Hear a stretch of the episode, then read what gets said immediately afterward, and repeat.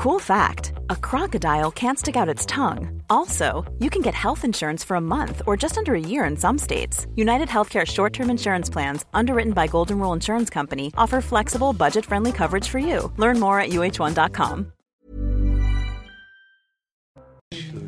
Bonjour à tous et bienvenue euh, à l'heure des pros. L'intolérance et la bêtise gagnent chaque jour un peu de terrain, la radicalité aussi et nous allons peut-être tous finir dans un hôpital psychiatrique. Véronique Jacquet, Gérard Leclerc, Louis de Raguenel et Gilles William Goldanel sont avec nous. Pourquoi je vous parle de ça? J'ai trois séquences aujourd'hui euh, qui euh, montrent cette forme, euh, certains diront bêtise, d'autres d'intolérance. La première, c'est le débat qui a eu lieu hier sur BFM, sur la réforme des retraites. Et sur le plateau étaient réunis le porte-parole du gouvernement, Olivier Véran, Jordan Bardella et Mathilde Panot. Et Mathilde Panot, de la France insoumise, a refusé de serrer la main de Jordan Bardella. A refusé de lui serrer la main. On voulait vous montrer cette image euh, que vous avez peut-être vue sur les réseaux sociaux. Et ensuite, Jordan Bardella, avec un certain courage d'ailleurs, en plateau, l'a prise à témoin parce que c'était en dehors de l'antenne. Donc les gens n'étaient pas au courant de ça. Et il lui a dit euh, Vous avez refusé, madame, de me serrer la main. Et écoutez la réponse de Mathilde Panot. Vous avez refusé de tirer la main de Jordan Bardella? Pourquoi? Parce que euh, je considère que le, Rassemblement national ne sera jamais un parti comme les autres. Vous avez serré la main de M. Véran? Non. Ah d'accord. Donc vous serrez la main à personne? Je, Non, j'ai dit bonjour. Je vous ai dit bonjour aussi. D'accord. Ben, pour rassembler une majorité de Français, ça va être très compliqué. Hein. Donc elle dit bonjour. Alors elle commence par dire, c'est très cohérent ce qu'elle dit Mme Padot, elle commence par dire que j'ai refusé de serrer la main euh, parce que le Rassemblement national ne sera jamais un parti comme les autres. Ensuite, elle dit qu'elle ne dit pas bonjour à M. Véran, euh, qu'elle ne lui sert pas la main, mais qu'elle lui dit quand même bonjour. Qu'est-ce qu'on doit dire? C'est de la radicalité C'est de la. d'abord de l'intolérance La grosse bêtise. C'est un manque d'intelligence absolue. Euh, c'est d'abord et avant tout stupide. Et ensuite, effectivement, de la radicalité, de l'intolérance, vous l'avez dit. Mais euh, ce qui est assez grave pour Mme Madame Panot aussi, c'est qu'elle oublie qu'une partie de ses électeurs mm. votent Rassemblement national à certaines élections et que euh, sur certaines parties de l'électorat, euh, il y a des vases communicants. Non, mais il faudra voir euh, comment c'est jugé par les électeurs. C'est toujours la même chose. Non, même au-delà de ça, je, suis d'accord avec tout ce qui a été dit. qu'on le veuille ou non, le parti, le, le Rassemblement national est un parti admis, un parti qui s'inscrit dans, dans, la, dans, dans, la République. Et les, ces, membres, dont Jordan Bardella, et quatre, plus de 80 députés à l'Assemblée, ont été élus par le peuple mm. français. Donc ce sont des représentants du peuple français. Et donc refuser de, de, serrer la main D'ailleurs, à qui que ce soit, objectivement, il y a, je me vois, il n'y a pas beaucoup de gens qui. Mais en plus, quand ce sont des élus, quand ce sont des élus du peuple, voilà, c'est absurde. Et pour le coup, c'est même anti-républicain. Non, moi, je crois qu'il y a un vrai problème de fond par rapport à l'extrême gauche. Cette extrême gauche, c'est cette extrême gauche qui refuse de serrer la main aux autres. Moi, je pense qu'on n'est pas assez radicaux avec la radicalité. Je pense que M. Bardella ou les gens du Rassemblement national sont trop gentils avec le avec avec l'extrême gauche. Je pense que depuis l'histoire. C'est-à-dire qu'il devrait partir. Oui. Ah, mais par exemple, euh, et, le diffuseur. Si je peux aller jusqu'au bout, un, tout petit peu de. Ah bah généralement c'est vraiment c'est vous. Ça, ça 12 secondes. Je dis simplement qu'à partir de l'histoire du match de football. Mm les gens du Rassemblement national auraient été bien inspirés de refuser la main des, gens de l'extrême gauche. Je pense que vraiment, il y, a un vrai problème de fond. Quoi, refuser la main? C'est-à-dire refuser aussi de leur serrer la main? Bah, C'est-à-dire faire la même chose. Mais, mais, mais c'est la moindre des choses. Moi, quelqu'un. Ah, bah, vous pensez que si. Ah, vous on pensez sonore, vraiment... William, on sonore. Ah non, ne pas faire ce que les autres font de. Eh non, non, je ne vous ai pas compris. Si Monsieur Leclerc demain refuse ma main, vous croyez pas que je vais lui tendre la prochaine fois?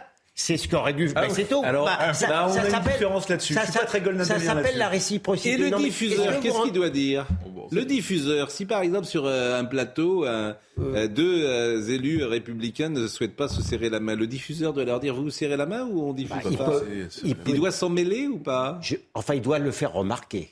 Je pense qu'il doit le faire remarquer, puisque lui a considéré que ces gens-là étaient invitables, mhm. tous autant qu'ils sont. Le diffuseur a, me semble-t-il, l'obligation morale de le faire remarquer aux si c'était dans un sens, peut-être qu'on le ferait remarquer, mais quand c'est dans l'autre sens, on le fait peut-être pas remarquer. J'ai la faiblesse, malheureusement, de le penser. Mais non, mais euh, je voudrais encore un mot sur l'extrême.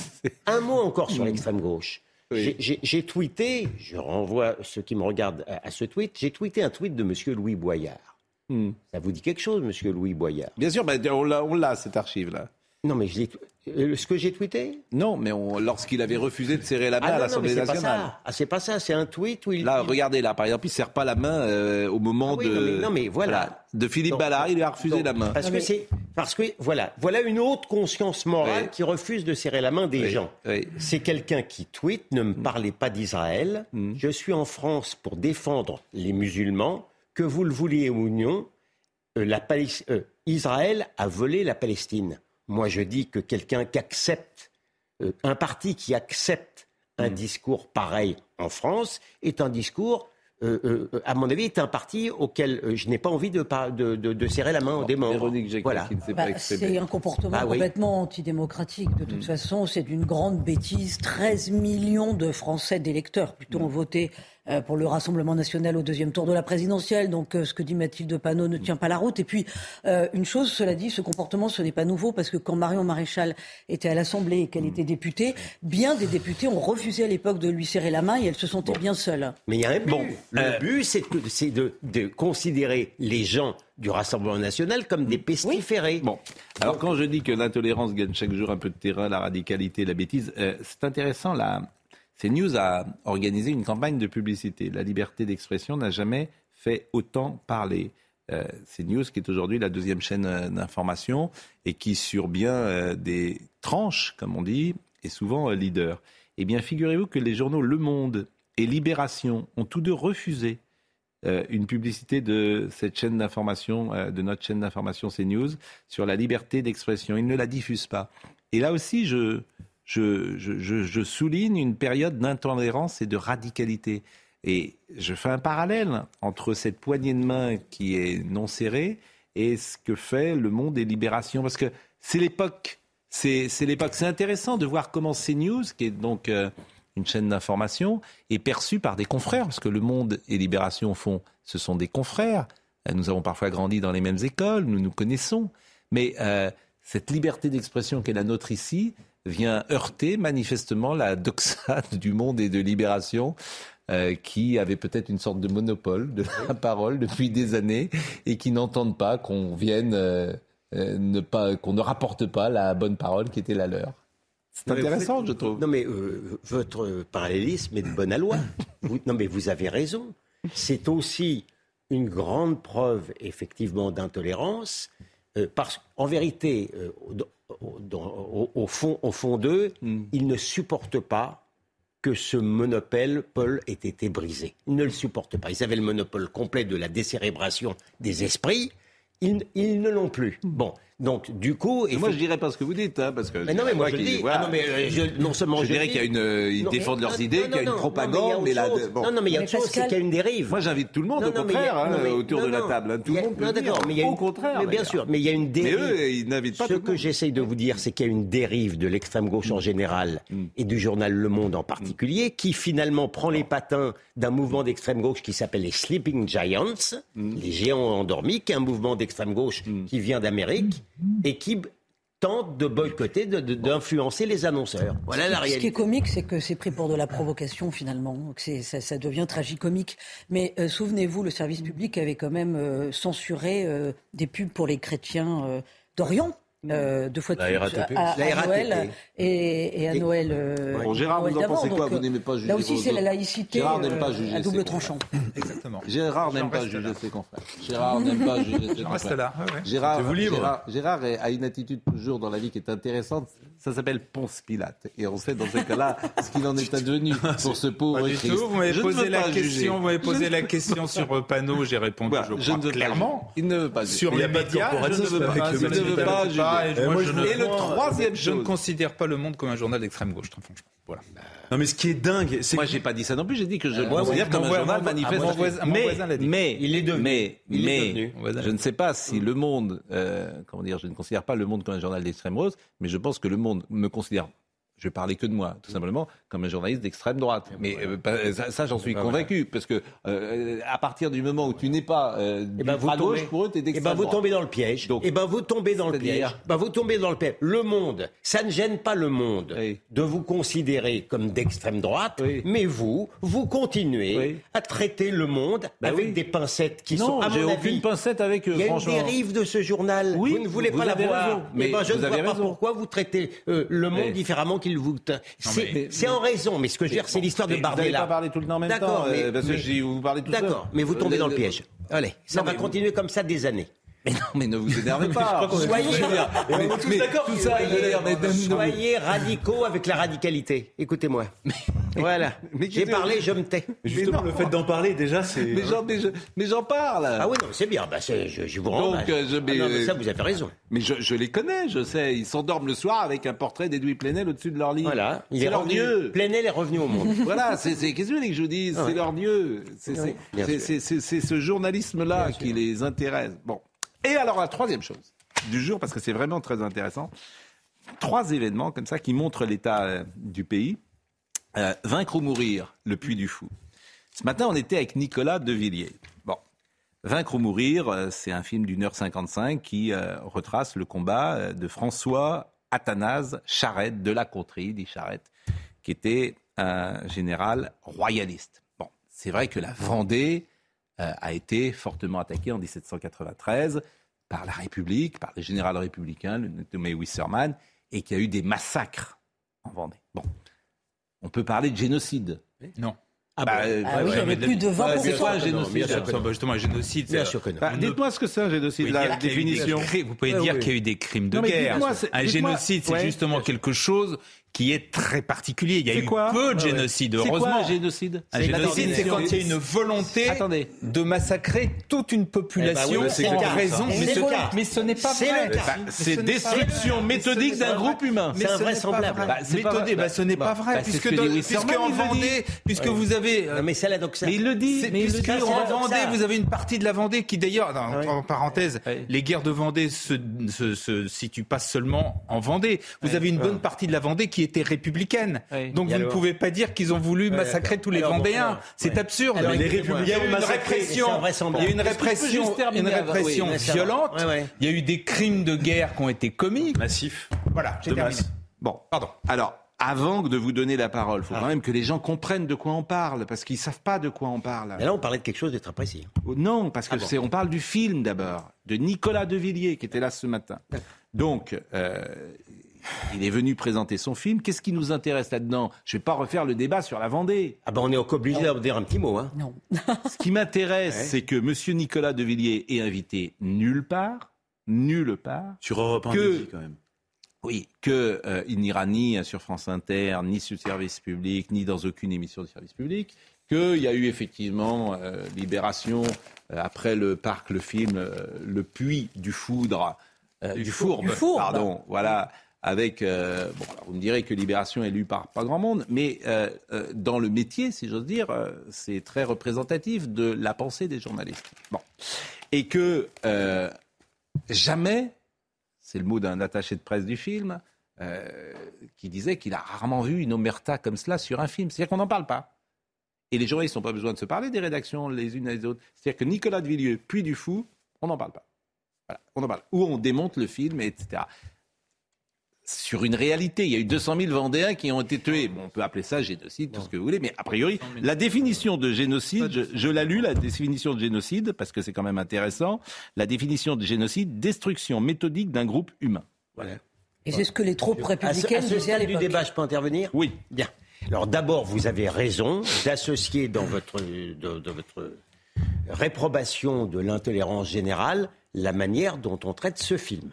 La manière dont on traite ce film ne peut évidemment pas être découplée de la manière dont on traite, je dis bien, le génocide vendéen. J'ai préfacé le, livre de Reynald Séché qui parle de ce qu'il connaît sur le génocide vendéen, mais ce qui est extraordinaire, c'est que les gens de gauche veulent bien parler, par exemple, d'un génocide à Sarajevo, Mais il n'est pas question de parler d'un génocide vendéen. Vous pouvez toujours dire non. Carrier, Carrier l'auteur des Noyades de Nantes, disait il faut éradiquer la Vendée, la femme et les, les femmes et les enfants compris. Et Gratus Bapoff, qui n'était pas, qui était pas un tendre, était contre justement la manière dont on traitait le peuple vendéen. Mais là, c'est une insulte complète à la République. Vous avez encore des types d'extrême gauche qui ne supportent pas que des types comme moi pensent que le 21 janvier, eh ben, c'est quand même. Je, pense quand même qu'on n'aurait pas dû décapiter Louis XVI. Mais les gens qui sont opposés, ces gens-là qui sont opposés à la peine de mort contre les criminels, contre les terroristes, ils ne comprennent pas que je sois pas content qu'on ait décapité le roi.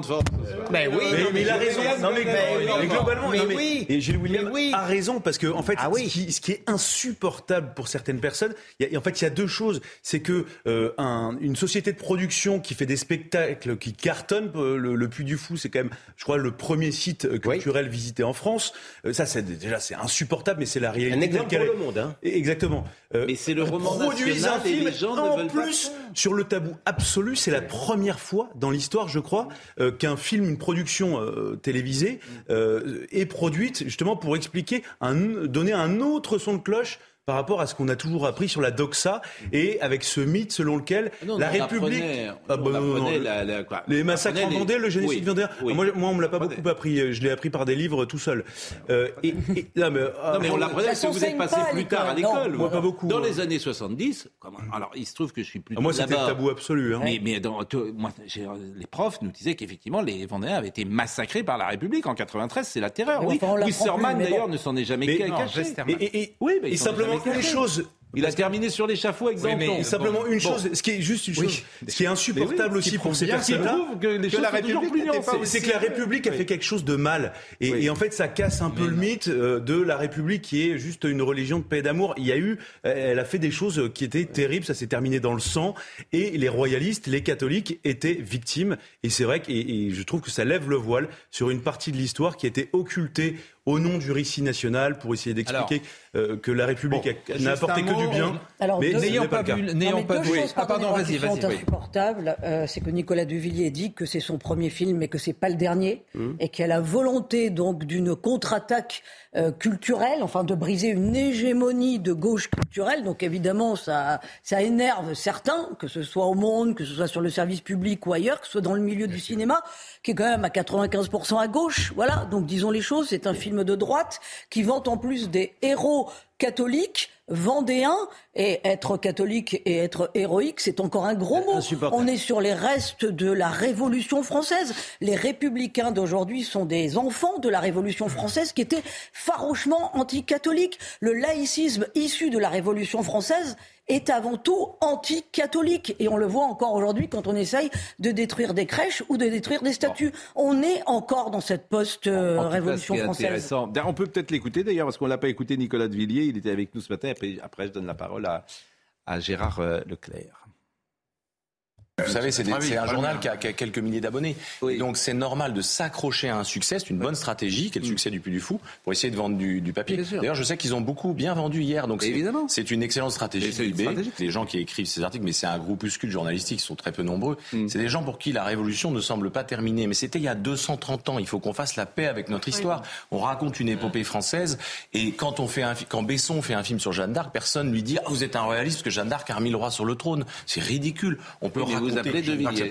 Bah, je m'appelle De Villiers. Vous appelez De Villiers, donc je chante la Marseillaise, j'embrasse le drapeau tricolore. Et c'est ça la France. On peut aimer Charette et, aimer Clémenceau. Alors moi je vais vous dire, les producteurs, les distributeurs, tous les gens que j'ai rencontrés dans le cinéma français euh, nous ont accueillis de façon très bienveillante. Hein, faut pas dire ça. Non, non, ça vraiment. Et de même, les exploitants de ça, les directeurs de cinéma. Mais je suis sûr que le public va vous suivre. Évidemment, le public va on est, on est très bien accueillis. C'est juste que là, c'est un peu spectaculaire de voir la une de Libé. Alors on se dit qu'il y a des gens qui mm. critiquent le film.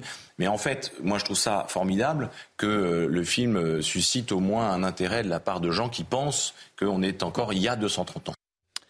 Bon, euh, François Furet et Mona Ozouf, vous ne les contestez pas? Non. Ce sont les deux plus grands historiens de la Révolution ont donné raison à Chauny. Ah Il s'agit évidemment d'un génocide au sens strict et juridique du terme, d'un crime contre l'humanité. Et parler de crime de guerre est absurde. Euh, c'est François Furet et Mona Ozouf. Et le petit mot que je vous lis, il est signé parce qu'il nous écoute en ce moment de Luc Ferry. Bravo. Bon, là, ça vous laisse quoi? Non, non, parce que moi je suis pas de, de, de ceux qui mettent euh, Furet, que Furet a écrit des bouquins formidables. Euh, il y en a, eu beaucoup, toute l'historiographie française de la Révolution. Il y a beaucoup d'autres auteurs. Voilà, je ne pense ah pas que Furet soit. Euh, Et Mona Ozouf Bon, Mona Ozouf aussi. Oui, oui, non, c'est pas, pas, le sujet. Bah, le, ce sont des grands historiens. je conteste pas, mais il y en a beaucoup. Moi, je, personnellement, je conteste le terme de génocide comme contrairement à ce que vous dites, hmm. je pense non, je pense par exemple qu'à Sarajevo, on ne peut pas parler de génocide. Hmm.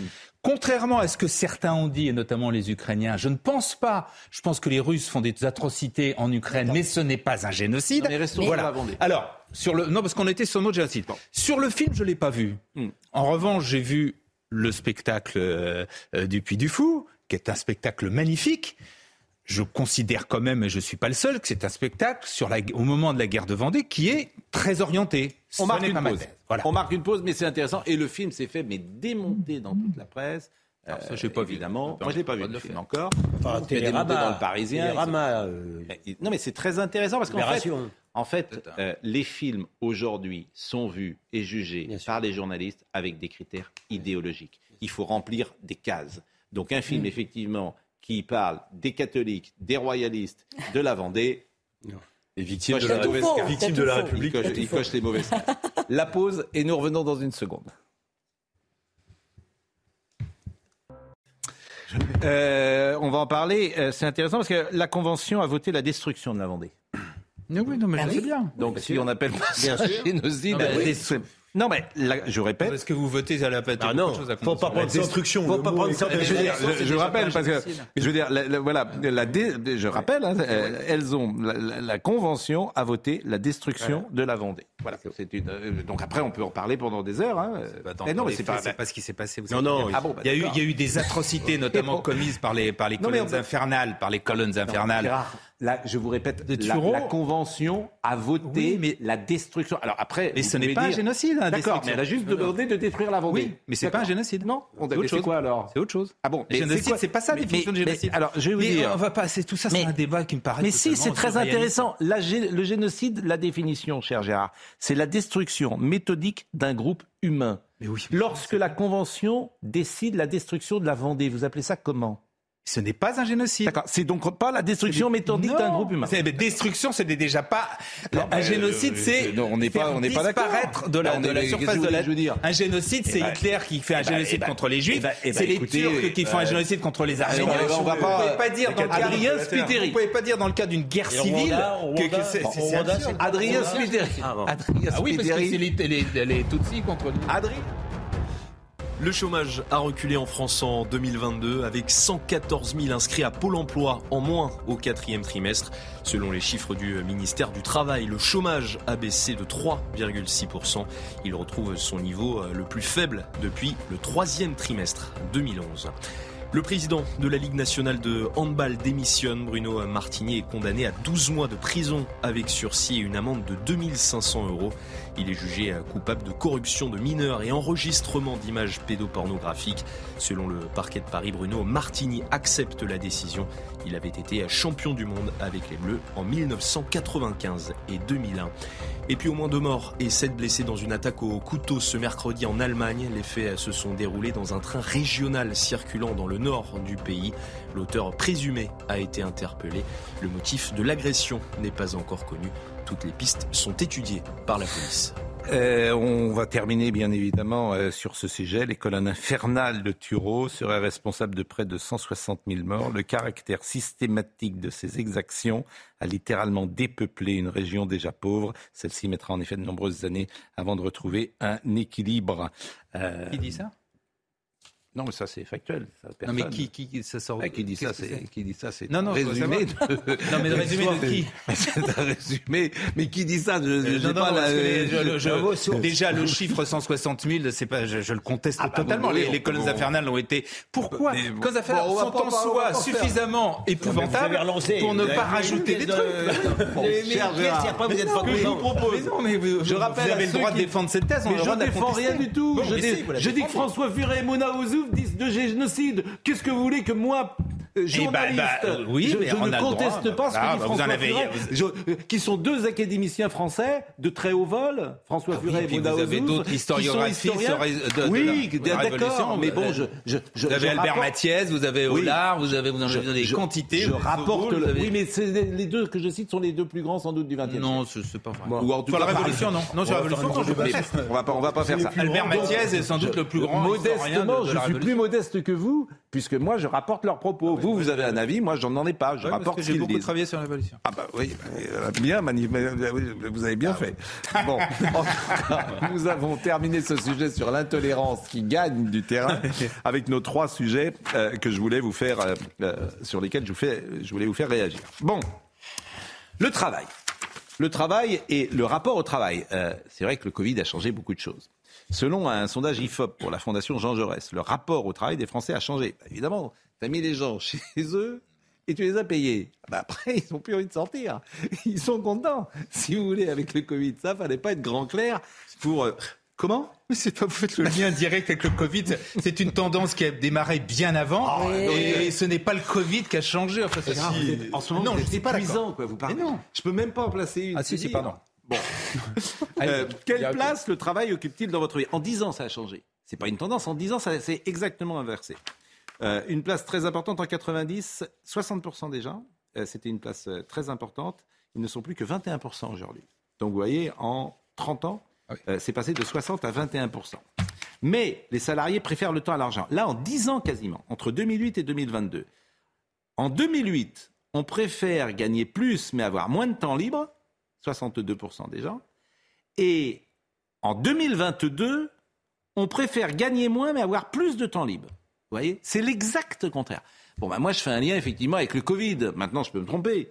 Euh, bien évidemment, mais que ça a changé des choses. Non, mais François Véronique. Mitterrand, en Il n'y a pas que ça, vous avez 81, raison. François Mitterrand en 81 avait créé un ministère du temps libre, donc il donnait déjà le tempo d'un changement civilisationnel. C'est-à-dire que oui, maintenant on est dans une société du temps libre et du confort, du cocooning, du repli sur soi, de la maison, d'un- d'une gestion assez égoïste de sa propre vie et de son rapport au travail.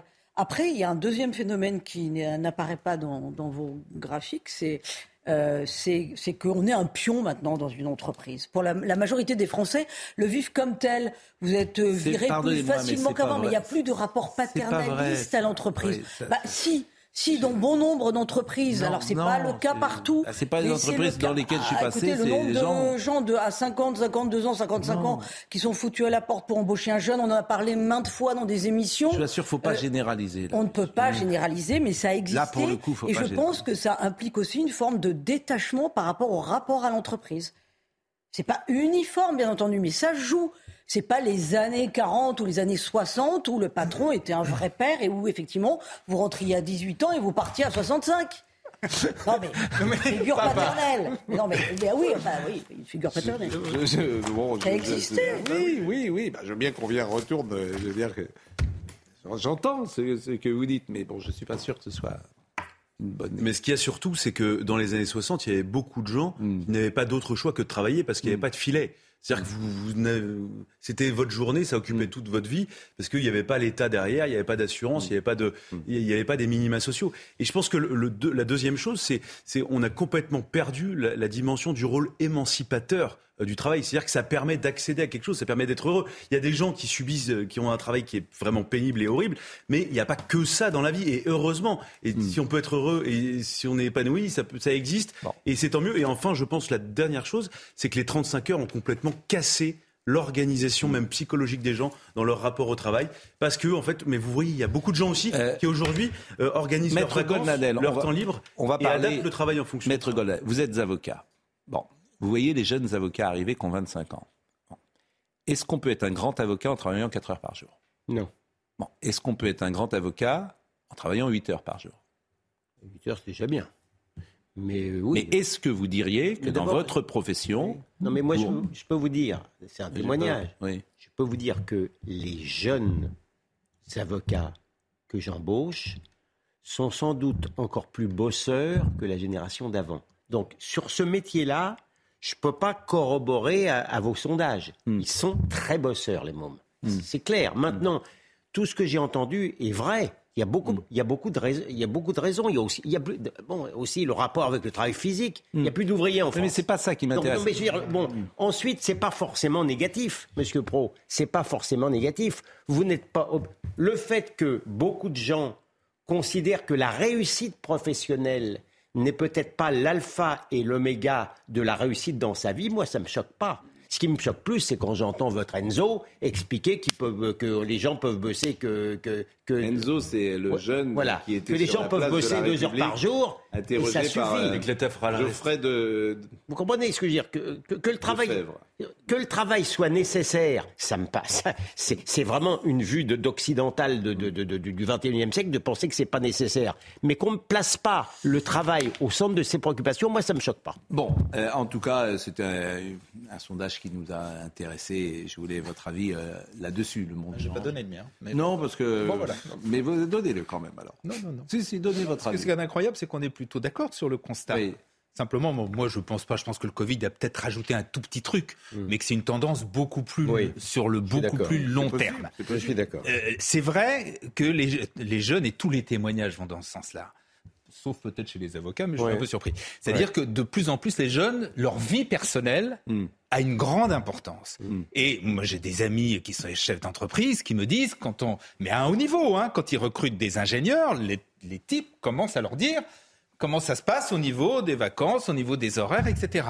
Et clairement, il faut entendre qu'il n'est pas question qu'ils sacrifient leur vie personnelle pour leur vie professionnelle. Mais vous avez eu le sentiment de sacrifier vous, votre vie euh, personnelle quand vous étiez à Europe 1 et que vous aviez 30 Moi, ans je, je, je sais pas, j'adorais ça. Et Ah à oui. l'époque, on m'aurait dit, euh, enfin, pas on m'aurait dit, on me disait, il faut travailler euh, euh, deux jours de suite sans. Ça, me gênait pas. Bah non. Parce que je voulais absolument arriver, parce que j'adorais ce métier. Eh oui. Mais, bon, d'une part, on a la chance quand même de faire des métiers qui sont Oui. formidables. Mais vous- mais- mais vous Il y a avez des métiers qui sentiment- sont beaucoup plus Mais ennuyeux vous quand avez même. le sentiment de sacrifier votre vie personnelle, vous avez le sentiment de Non, sacrifier mais votre vie avec justement, vos c'est là- enfants, mais c'est là où vous le- avez le sentiment d'avoir raté des Mais choses c'est là avec où la enfants mentalité a changé. parce que vous avez, vous avez plus... C'est là où les mentalités Vous les ont avez changé. vus, vos enfants, vous les avez accompagnés, puis ils ont été très heureux, puis la famille était heureuse, etc. Oui, mais Tout les ça me mentalités paraît, ont euh, changé. Oui, bah, euh, pas en bien.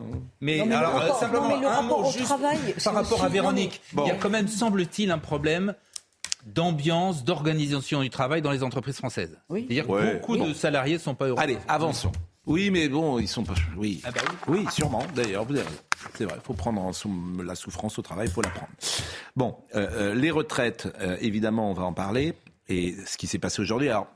On n'en a pas parlé depuis le début, parce que j'ai l'impression qu'on dit tous les soirs la même chose, et on nous le reproche d'ailleurs parfois. Simplement, que s'est-il passé aujourd'hui?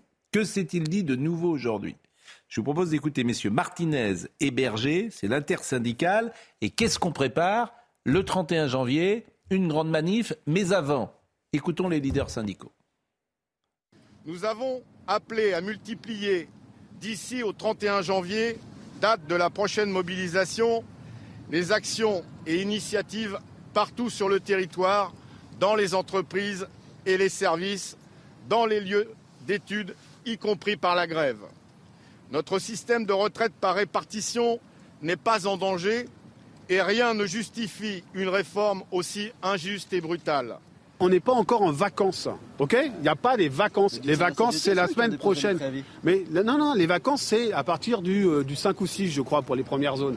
Donc aujourd'hui, il y a une mobilisation le 31.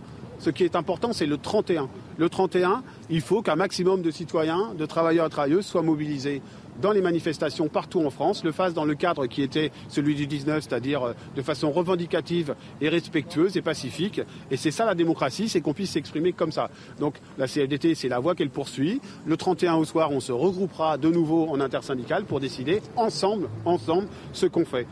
Bon, je fais juste une petite parenthèse parce que les messages sur notre discussion sur la Vendée arrivent par milliers quasiment. Non, vous, mais avez, je sais qu'il y a beaucoup de gens qui pensent. vous avez réveillé toute la Vendée. Noirmoutier va organiser une manifestation dans quelques minutes, après vos propos, contre vous.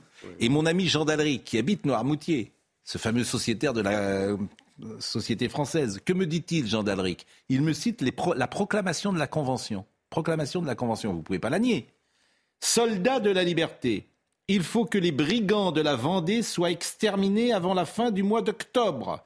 Le salut de la patrie l'exige, l'impatience du peuple français le commande, Son courage doit l'accomplir. Mais ça, c'est rien par rapport Oui, à. mais il y a eu bien pire. hein, il y a eu Mais bien ça, c'est les rien. déclarations. Ils ont Les, les déclarations ne font pas une, un, un génocide. D'accord. Bon, bah, Vous avez rallumé tout Noirmoutier. Mais Sort de, les gens sortent de leur euh, maison à Noirmoutier en ce moment. on va en- Vous allez passer. Croyez-moi, vous allez passer un mauvais moment. Vous allez passer un mauvais moment ce soir à je- Noirmoutier. Je le sens pas. hein. Je vous dis euh, franchement. Bon, revenons sur euh, ce que disait donc euh, messieurs Martinez et Berger. Vous avez compris, 31 janvier. Alors, Xavier Bertrand dit lui qu'il faudrait peut-être revoir le droit de grève et notamment euh, Ah. ce qui se passe par exemple en Italie où on ne peut pas faire grève Ah. au moment des vacances. Voilà une question Ah, voilà. intéressante. Et ben voilà. Écoutons Xavier Bertrand et vous me dites ce que vous en pensez. de, de cibler à chaque fois les vacances pour bloquer les Français, évidemment que c'est un abus. Et d'ailleurs, no- nos, nos lois doivent évoluer. J'ai porté moi-même à l'époque la loi sur le service minimum qui oblige à se déclarer, mais qui fait aussi que ceux qui font grève sont plus payés aujourd'hui.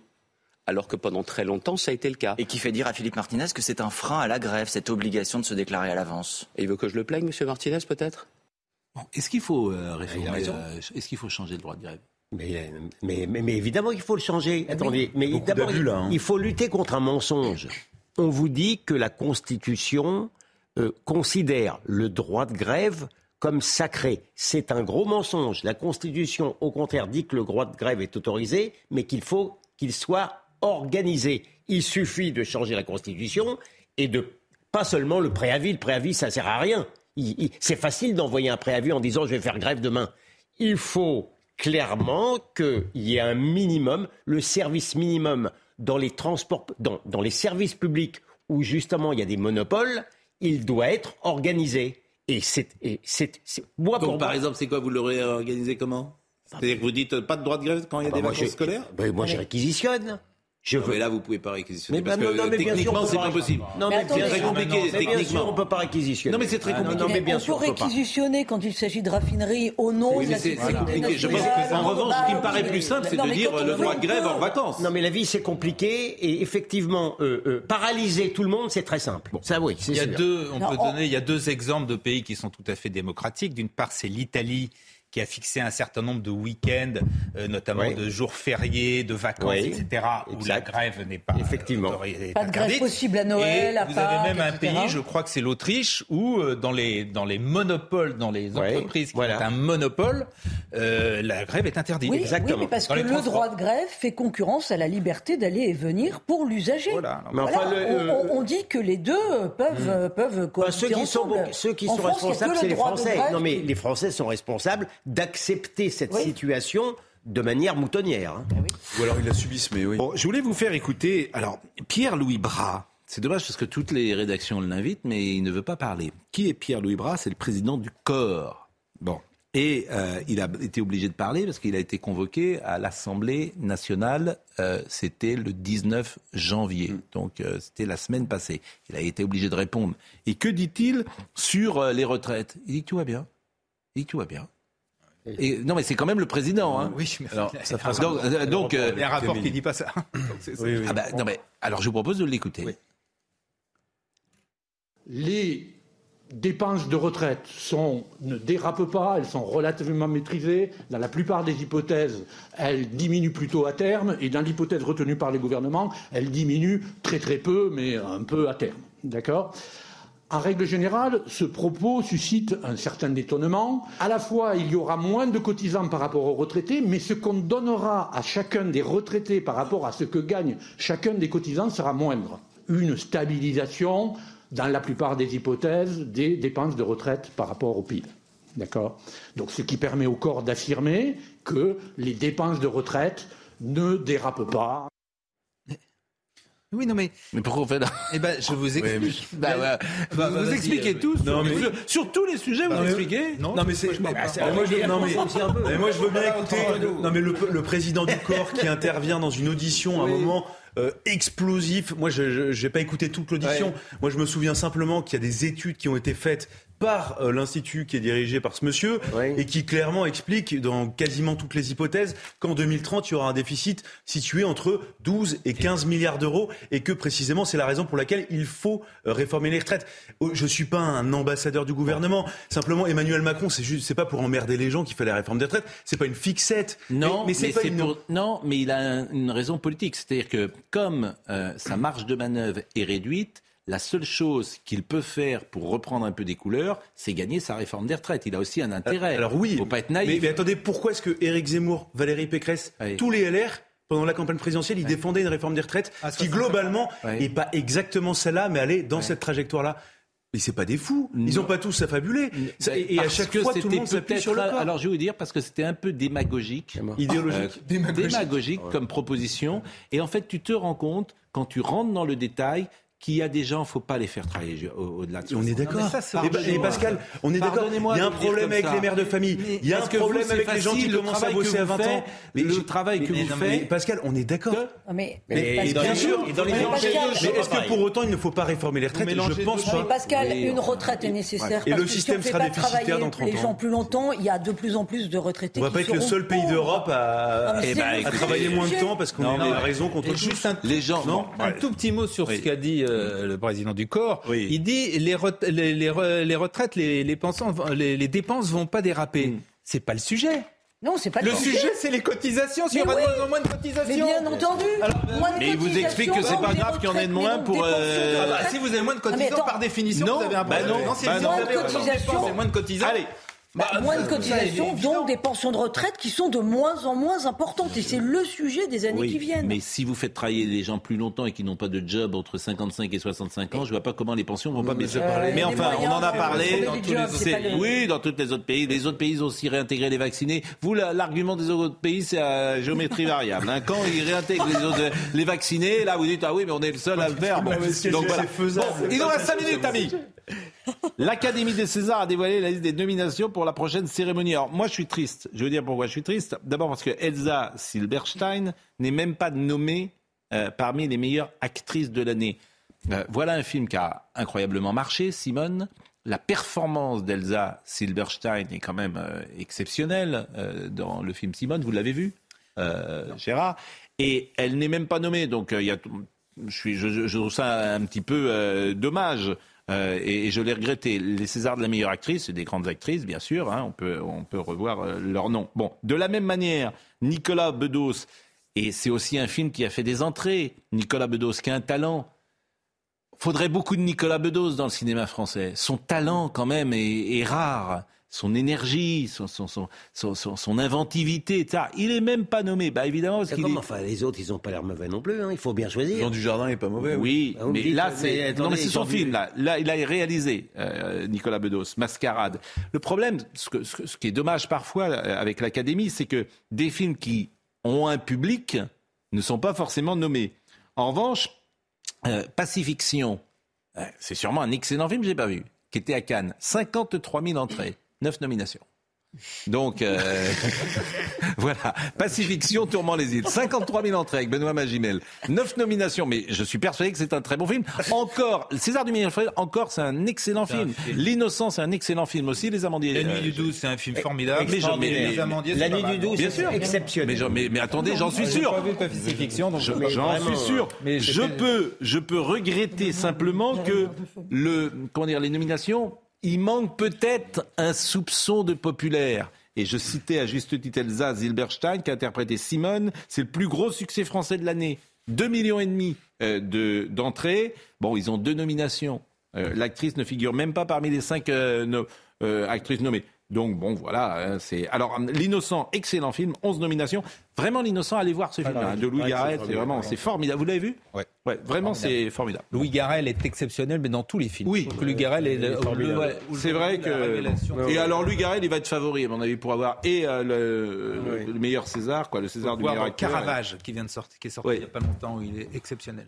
Bon.